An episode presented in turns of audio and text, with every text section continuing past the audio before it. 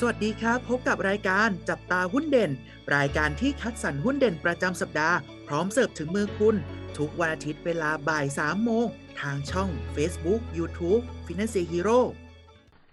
สวัสดีครับ สวัสดีกับนักลงทุนทุกท่านนะครับผมวันนี้ก็พบกับพวกเราสองคนนะครับ อยู่กับเทรนเนอร์โอ๊ตยุทธพลครับ อยู่กับผมเทรนเนอร์อู๊ดเกรียงไกรครับ สวัสดีครับพี่อู๊ดสวัสดีครับน้องโอ๊ตพี่อู๊ดครับหุ้นเด่นประจำสัปดาห์นี้สำหรับพอดแคสต์ของเรานั้นเนี่ย ได้แก่หุ้นอะไรครับอ่าเป็นหุ้นที่เกี่ยวกับขนมขบเคี้ยวนะนะครับครับเดี๋ยวจะเป็นตัวอะไรเนี่ยให้น้องโอ๊ตเล่าให้ฟังฮะ ได้เลยครับสำหรับหุ้นเด่นประจำสัปดาห์นี้นั้นนะครับ นั่นก็แก่บริษัทศรีนานาพรมาร์เก็ตติ้งจำกัดมหาชนนั่นเองครับ หรือว่าตัวย่อของเขานะครับ SNNP นะครับผมซึ่งเป็นธุรกิจที่อยู่ในเครือของเกษตรอุตสาหกรรมอาหารนะฮะประเภทอาหารและเครื่องดื่มนั่นเองทำธุรกิจในเรื่องของการผลิต และจำหน่ายเครื่องดื่ม และขนมขบเคี้ยวนะครับ ไม่ว่าจะเป็นเจลลี่พร้อมดื่ม และ เจลลี่คาราจิแนนะครับผมในภายใต้แบรนด์ของเจเล่นะครับปลาหมึกอบกรอบนะครับผมปลาหมึกเส้นและก็ปลาเส้นภายใต้สินค้าแบรนด์ที่ชื่อว่าเบนโตะและก็ขนมขึ้นรูปนะครับไม่ว่าจะเป็นขนมปังแท่งภายใต้สินค้าตาดอกบัวและโลตัสนั่นเองนะฮะซึ่งต้องบอกว่าตัวของ SNNP นะครับผมมีทั้งการจำหน่ายภายในประเทศและต่างประเทศนะฮะในต่างประเทศเนี่ยก็จะเน้นในกลุ่มของตัว CLMV นะครับ ไม่ว่าจะเป็นกัมพูชา ลาว เมียนมา และเวียดนาม รองลงมานะครับ ก็จะมีในส่วนของต่างประเทศที่ขยายไปสู่ประเทศจีน เกาหลีใต้ ฮ่องกง ไต้หวัน และสิงคโปร์นั่นเอง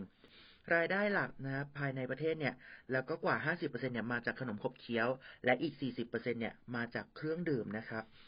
นะ แล้วก็ในส่วนนี้นะครับ ขนมขบเคี้ยวของเขานะครับ การประกอบธุรกิจเนี่ยก็ในส่วนของตัวเครื่องดื่มเองนะครับ และขนมขบเคี้ยวเนี่ย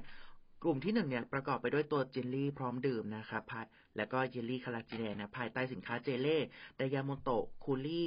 คูลลี่คูลนะครับ และเมจิกฟาร์ม ส่วนที่สองนะฮะคือประเภทเครื่องดื่มอื่นๆนะครับ ไม่ว่าจะเป็น Asian drink นะฮะน้ำเฉาก๊วยผสมเนื้อเฉาก๊วย น้ำมะพร้าวผสมวุ้นมะพร้าวนะครับภายใต้แบรนด์สินค้าเมจิกฟาร์ม และเครื่องดื่มผสมวิตามินนะฮะเจเล่ อะควาวิตามินนะครับ แล้วก็ mineral water นะครับผมในส่วนของขนมขบเคี้ยวนะฮะของ SNNP เนี่ยก็จะเป็นในกลุ่มของปลาหมึกอบนะครับผมปลาหมึกเส้นและปลาเส้นภายใต้สินค้าเบนโตะ นะรวมไปถึงขนมขึ้นรูปต่างๆ ไม่ว่าจะเป็นขนมปังแท่งภายใต้สินค้าดอกบัวภายใต้สินค้าดอกบัวนะครับ หรือว่าโลตัสนั่นเอง ก็จะเป็นพวกของขนมขาไก่หรือว่าน่องไก่นะฮะแล้วก็ตัวสุดท้ายเนี่ยจะเป็นขนมประเภทของเวเฟอร์ แล้วก็ขนมปังอบนะฮะเช่นขนมปังตัวสับปะรดนะฮะหรือว่าคุกกี้สอดไส้สับปะรดเนี่ยก็จะอยู่ภายใต้แบรนด์ของช็อกกี้หรือว่าเบเกอรี่เฮาส์ด้วยนั่นเองครับ ครับสำหรับตัว SNNP นะครับตัวนี้เนี่ยนักวิเคราะห์นะครับเพิ่งมีการประชุมกันไปเมื่อวันที่ 10 กุมภาที่ผ่านมานะครับแล้วก็มีการคาดการณ์นะครับว่ารายได้และกำไรสุทธิของตัวนี้นะครับในไตรมาสที่ 4 ของปีที่แล้วนะครับ จะทำสถิติสูงสุด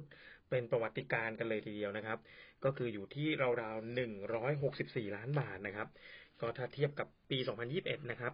ก็จะสูงถึง41%ในไตรมาสที่ 4 นะครับ เหตุผลหลักๆเนี่ยมาจากความสำเร็จของพวกผลิตภัณฑ์ใหม่ๆที่ทาง SNNP มีนะครับ แล้วก็รายได้นะครับจากเวียดนามนะครับที่เพิ่มขึ้นอย่างก้าวกระโดดเลยนะครับ ก็มีการคาดการณ์ว่าถ้าเกิดว่ากำไรไปตามคาดนะครับกำไรทั้งปีเนี่ยของ 2022 นะครับ จะอยู่ที่ 527 ล้านบาทนะครับคราวนี้มาดูในปีนี้นะครับ ปี 2023 นะครับ ทางผู้บริหารของ SNNP นะฮะก็ตั้งเป้าให้รายได้ในประเทศเนี่ยโตเพิ่มขึ้น 15%นะครับ ส่วนของเวียดนามนะครับ ตั้งใจว่าจะให้เพิ่มขึ้นถึง 60%นะครับ ก็คือตั้งใจว่าจะมีรายได้ในเวียดนามเนี่ยประมาณ 1,000 ล้านบาทเลยนะครับ ซึ่งตอนนี้เนี่ยทาง SNNP เองก็กำลังร่วมมือกับผู้จัดจำหน่ายรายใหญ่ในเวียดนามนะครับ เพื่อที่จะขยายช่องทางการขายอื่นๆเข้าไปนะครับ โดยจะใช้แบรนด์หลักของเขาก็คือพวกเบนโตกับเจเล่นะครับ ในไตรมาสที่ 2 ในไตรมาสที่ 3 ของปีนี้นะครับ ก็มีการคาดการณ์นะครับว่า รายได้นะครับของปีนี้นะฮะน่าจะอยู่ที่ประมาณ 6,500 ล้านนะครับ ถ้าคิดเป็นกำไรนะครับ น่าจะอยู่เกือบเกือบ700 ล้านบาทกันเลยทีเดียวนะครับก่อนทางนักวิเคราะห์ให้คำแนะนำซื้อนะครับ โดยที่ให้ราคาทาร์เก็ตไว้ที่ 29 บาทนะครับ ส่วนตราการจ่ายเงินปันผลนะครับ มีการคาดการณ์ว่าจะจ่ายอยู่ที่ประมาณ 1.4%นะครับ สำหรับหุ้นตัวนี้นะครับ ถ้าใครสนใจที่จะลงทุนก็ขอให้ศึกษาข้อมูลก่อนการตัดสินใจลงทุนนะครับสำหรับท่านที่ต้องการเปิดบัญชีหุ้นกับฟินแลนเซียสามารถเปิดบัญชีได้ที่เว็บไซต์ www.financehero.com ใช้เวลาเพียง 8 นาทีก็เทรดได้ทันทีครับ และถ้าไม่อยากพลาดข่าวสารและความรู้เรื่องหุ้นดีๆ แบบนี้ สามารถติดตามช่องทางอื่นๆ ของ Finance Hero ได้ที่ Facebook YouTube TikTok และ Twitter นะครับ แล้วพบกันใหม่ในสัปดาห์หน้า สวัสดีครับ